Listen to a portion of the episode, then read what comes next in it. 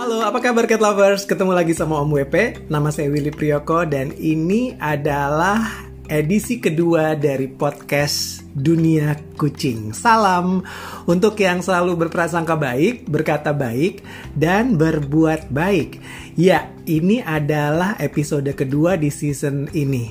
Dan kalau episode kedua ini udah bisa didengerin, itu artinya episode pertama yang dibikin dengan amat sangat nekat dan pas-pasan Artinya udah survive masuk ke platform podcast ya Cat Lovers ya.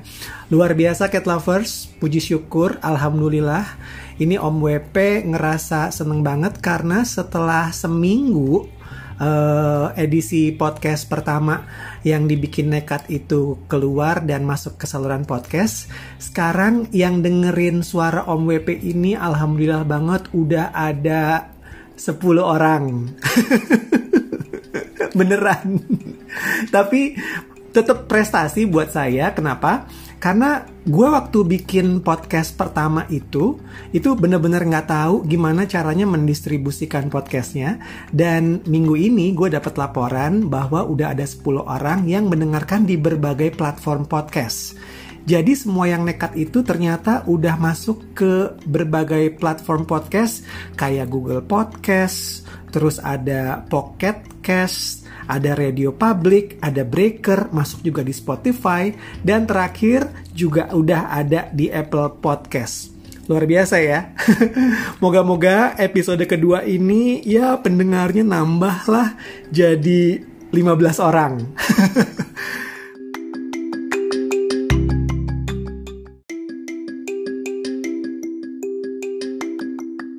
Oke, okay, hari ini episode kedua kita mau ngomongin tentang kucing bicara cinta. Ini berhubungan dengan tanggal 14 Februari ini adalah hari, hari Valentine. Ketahuan lagi kan kalau ini adalah podcast pemula. Kenapa? Karena untuk distribusin podcast itu kan butuh waktu ya. Bisa satu hari, bisa tujuh hari. Dan ini mau ngomongin Valentine Day untuk didengar di tanggal 14 Februari. Tapi rekamannya baru tanggal 14 Februari. Yang artinya ketika podcast ini udah didengerin, itu semua orang udah nggak ngomongin Valentine lagi. Bodoh amat Iya cat lovers, nggak apa-apa lah. Ini kan namanya juga anak baru gitu ya. Dan uh, rulesnya Om WP sebetulnya adalah di podcast ini no rules at all. Jadi nggak ada rules sama sekali. Kita sama-sama belajar, uh, terutama saya sih ya belajar ya untuk ngomong dengan tanpa konsep, spontan, tanpa draft sama sekali, dan moga-moga bisa jadi materi yang ada value-nya untuk didengerin sama cat lovers.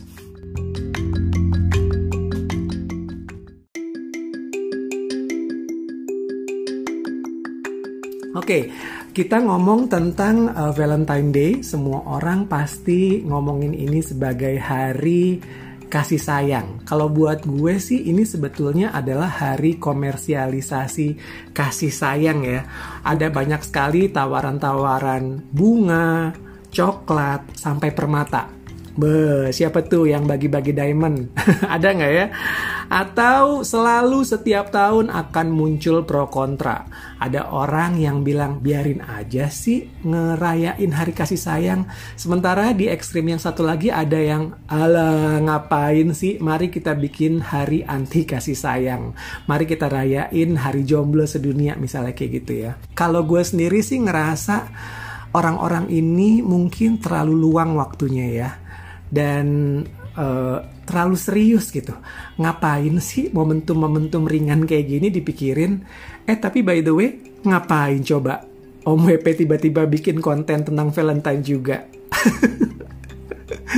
Jawabannya adalah karena Om WP juga udah nggak tahu materi yang mau diomongin di podcast ini apa. Udahlah, kita ringan aja.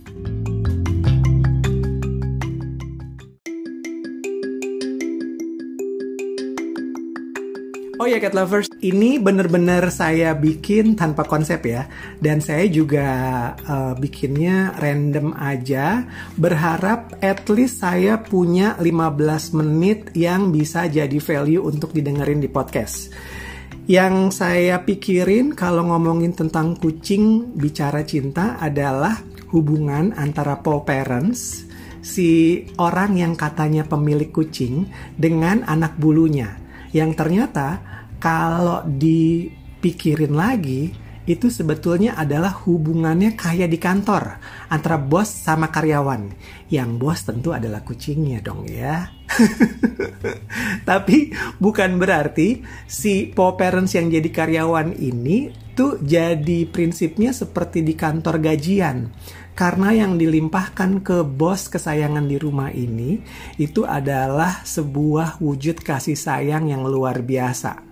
Kalau anak bulunya lapar, harus selalu ada makanan. Kalau anak bulunya jamuran, harus ada obat jamur. Kalau paw parents alias karyawan ini membutuhkan kasih sayang bosnya, kadang-kadang bosnya nggak mikirin karyawannya. Sama lah kayak bos kita semua. Iya kan? Kalau cat lovers adalah karyawan pasti ngerasain dong. Bos selalu benar. Dan ini yang juga dirasain sama karyawan budak-budak ya kucing yang ngurusin anak bulu di rumah. Ini sih sebenarnya jokes ya cat lovers ya.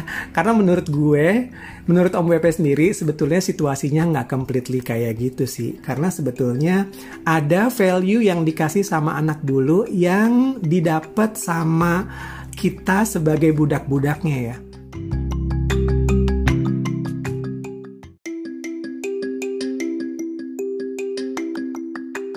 Banyak yang berpikiran kalau kucing itu nggak bisa mengekspresikan rasa sayangnya. Di rumah saya sih nggak kejadian kayak gitu.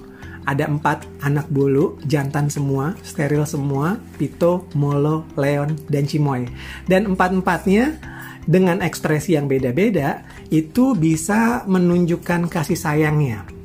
Pito, si sulung di rumah gue, amat sangat ekspresif dari kecil untuk menunjukkan rasa takutnya dan juga menunjukkan rasa sayangnya. Dia kalau takut akan ngambek dan nggak akan melakukan apa-apa. Kadang-kadang bahkan bersembunyi. Dan kalau nunjukin rasa kasih sayang, dia bisa amat aktif untuk datang ke kita.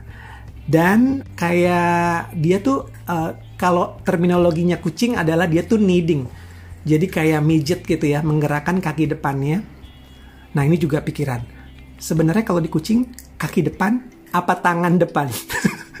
anyway, random ya.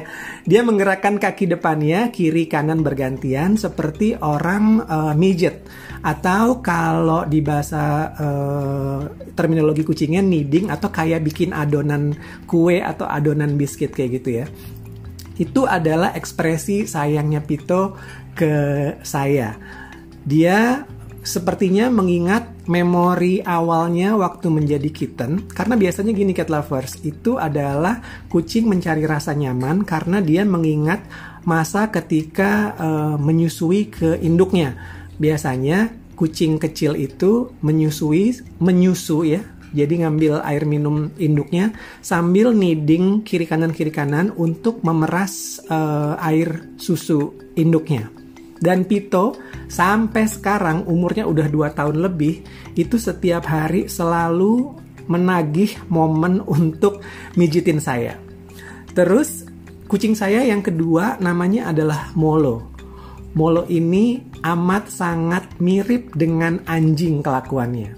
Jadi dia amat sangat ekspresif menunjukkan uh, rasa sayangnya dengan ngejilat-jilat uh, badan saya biasanya yang dijilatin adalah muka saya atau uh, tangan saya dan itu selalu ditunjukin sama dia sebagai ekspresi sayangnya dari kecil sampai sekarang. Kucing saya yang ketiga adalah Leon. Kalau Leon karakternya beda sendiri. Leon ini karakternya itu sebetulnya uh, pemalu banyak orang bilang Leon ini adalah kucing paling ganteng di antara empat kucing saya dan dianggap sebagai kucing yang paling semena-mena. Sebenarnya sama sekali enggak. Leon ini adalah kucing yang paling insecure di antara kucing-kucing saya. Dia nunjukin rasa sayangnya dengan ragu-ragu cat lovers. Jadi dia nggak pernah mau menunjukkan secara langsung. Dia hanya berani ngedeket ke saya sambil nunduk. Saya tahu persis dia membutuhkan uh, rasa sayang saya dan dia pengen menunjukkan rasa sayangnya dia di momentum itu. Tapi dia nggak pernah mau uh, menerobos privasi saya. Jadi dia hanya uh, berusaha mendekat sambil nunduk dan nunggu saya untuk ngasih belayan ke dia. Itu adalah bedanya Leon dibandingin yang lain. Jadi kalau menurut interpretasi saya, Leon ini adalah kucing yang paling insecure dibandingin sama uh, anak bulu saya yang lain seperti Pito, Molo, dan juga Cimoy. Yang terakhir, Cimoy, si bungsu di rumahnya Om WP, ini adalah yang paling sembarangan. Dia nggak pakai pikir A, B, C, D, nggak pakai pikir panjang. Mau ada pito di dada saya lagi uh, mijit, mau ada molo lagi jilat-jilat, mau ada leon lagi ngapa-ngapain. Kalau dia mau nunjukin rasa sayangnya, dia akan hajar aja ke muka saya. itu yang saya rasain uh, dari berkah kasih sayangnya Pito, Molo, Leon, dan Cimoy ke saya. Dan kayaknya nggak ada yang bisa saya berikan kembali ke mereka untuk membayar uh, apa ya level emosi itu cat lovers.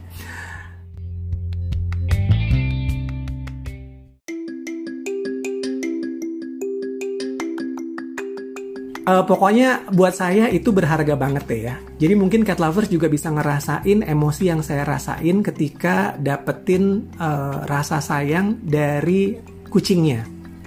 Gitu. Tapi yang juga ada dalam pikiran saya nih cat lovers, ini kok saya jadi ngerasa jangan-jangan terobrolan saya jadi makin panjang ya. Gak apa-apa lah. episode 1 saya nggak tahu mau ngomong apa. Kok episode 2 ini begitu random, saya jadi kayak banyak cerita. Uh, poin yang pengen saya sampaikan cat lovers dalam kehidupan nyata dan dalam kehidupan kita berinteraksi dengan kucing atau merawat kucing itu sebetulnya uh, ada jebakan-jebakannya cat lovers. Jadi kadang-kadang cinta itu datang dari tempat yang sama, tapi dalam prosesnya efeknya bisa ke mana-mana. Bisa cinta juga, bisa malapetaka uh, saya ngelihatnya gini, ini baru kepikiran sih sama saya. Yang saya lihat adalah kadang-kadang kita punya cinta yang pengen kita kasih ke anak bulu kita. Termasuk ke kitten-kitten atau kucing-kucing yang terlantar di jalanan. Nggak ada deh orang yang tega untuk nggak mengekspresikan kasih sayangnya, belas kasihannya ke kucing yang terlantar di jalanan. Tapi cat lovers yang perlu diingat adalah bahwa uh, apa ya kita juga mesti memikirkan diri kita. Artinya kok saya jadi agak susah nih ya? Ini sebenarnya soalnya kalau menurut saya agak sensitif dan mungkin nggak semua cat lovers bisa sepaham sama saya dan mungkin ini bisa jadi diskusi ya cat lovers ya. Kalau menurut saya kita semua pasti memunculkan itu dari cinta Cuman kadang-kadang kita memaksakan diri kita untuk memenuhi kebutuhan kita dengan cinta dengan menumpuk kucing-kucing terlantar di rumah kita. Sementara di rumah kita itu sebetulnya kebutuhannya banyak sekali dan nggak bisa memberikan perawatan maksimal untuk mereka semua. Saya sempat ngerasain sedihnya cat lovers, ngeliat, hmm, mendengar sih tepatnya ada cat lovers yang di rumahnya melihara sampai lebih dari 9 ekor kucing dan saat saya tanya apakah kucingnya divaksin semua, dia bilang nggak ada yang divaksin sama sekali dengan alasan nggak ada biaya. Ini adalah cinta yang menurut saya jadi tricky ya cat lovers ya. Kita nggak tega sama anak ter, bulu terlantar di jalanan, kita bawa ke rumah, tapi juga kita nggak memberikan perawatan yang maksimal. Itu bikin saya sedih, cat lovers.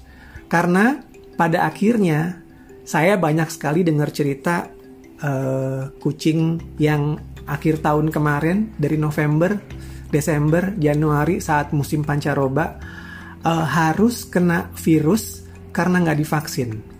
Dari misalnya 13 kucing yang dirawat, yang kena virus satu, tapi akhirnya merembet ke tujuh ekor. Jadi delapan meninggal semua. Buat saya, ini menyedihkan cat lovers. Karena harusnya saat kita mengawali ini dengan cinta, harusnya prosesnya juga dengan cinta dan memikirkan kebutuhan anak bulunya.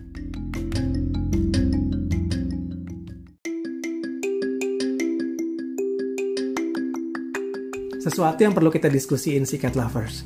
Kalau menurut saya, ada tiga hal yang dibutuhkan sama kucing sebagai kebutuhan dasar. Makanan udah pasti, dan itu nggak saya hitung sebagai kebutuhan dasar yang saya maksud di sini. Tiga hal itu adalah yang pertama, uh, kita harus bisa memberikan fasilitas kucing kita indoor, bukan artinya di penjara dalam kandang ya cat lovers ya, tapi dijaga, dirawat di dalam rumah. Bukan juga artinya nggak boleh keluar rumah, tapi pastikan bahwa ketika kucing ini keluar rumah, kita pantau maksimal keberadaannya. Yang kedua, selain menjaga indoor adalah melengkapi vaksinnya. Karena melengkapi vaksin itu akan menghindari dari berbagai penyakit yang bisa menulari anak bulu kita dan menulari anak bulu yang lain. Sifatnya memang jaga-jaga. Yang ketiga, please banget pertimbangkan untuk steril anak bulu kita untuk mengantisipasi penyakit-penyakit uh, fisik dan psikis yang bisa terjadi sama kucing yang tidak disteril. Kalau tiga hal itu nggak bisa kita penuhi untuk anak bulu kita di rumah, tolong dipertimbangkan untuk nggak nambah kucing cat lovers. Ini sih prinsip saya ya. Um, seperti yang tadi saya bilang, saya percaya semua berangkat dari cinta tapi saya cuma ngejagain supaya nggak berakhir dengan malapetaka. Saya banyak sekali dengar cerita di kolom komentar YouTube channel saya atau di direct message Instagram saya yang bilang kalau Om kucing saya disiksa sama tetangga. Om kucing saya hilang karena birahi. Om kucing saya kena kanker rahim. Om kucing saya uh, spraying di mana-mana Om, kucing saya uh, kena infeksi saluran kemih. Problem-problem yang barusan saya kemukakan itu akan bisa hilang kalau kita memberikan dasar-dasar perawatan untuk anak bulu kita. Indoor, vaksin, dan steril.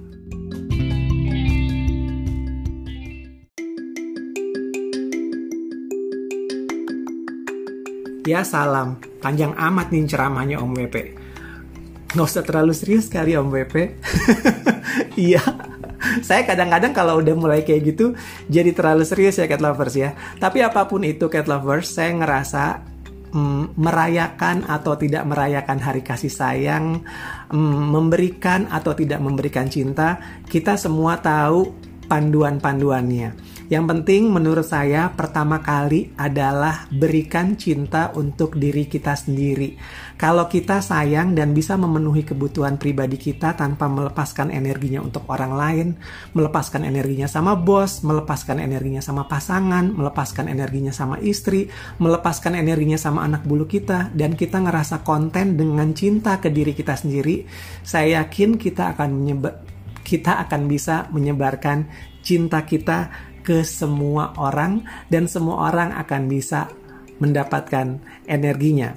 Bantu saya untuk uh, support platform sosial medianya Kucing Om WP ya Cat Lovers ya. Jangan lupa subscribe ke uh, channel YouTube Kucing Om WP, terus follow juga Instagram @kucingomwp dan juga uh, podcastnya Kucing OMP jangan lupa di follow ya. Ada di Google Podcast, ada di Apple Podcast, ada di Spotify, ada di Radio Public, Breaker, Pocket Cast, dan ada di Anchor yang paling penting. Moga-moga aja pendengarnya Om WP nambah dari 10 minggu lalu jadi 15 minggu ini. Salam untuk semua anak bulu di mana-mana. Saya Willy Priyoko. Bye-bye Cat Lovers.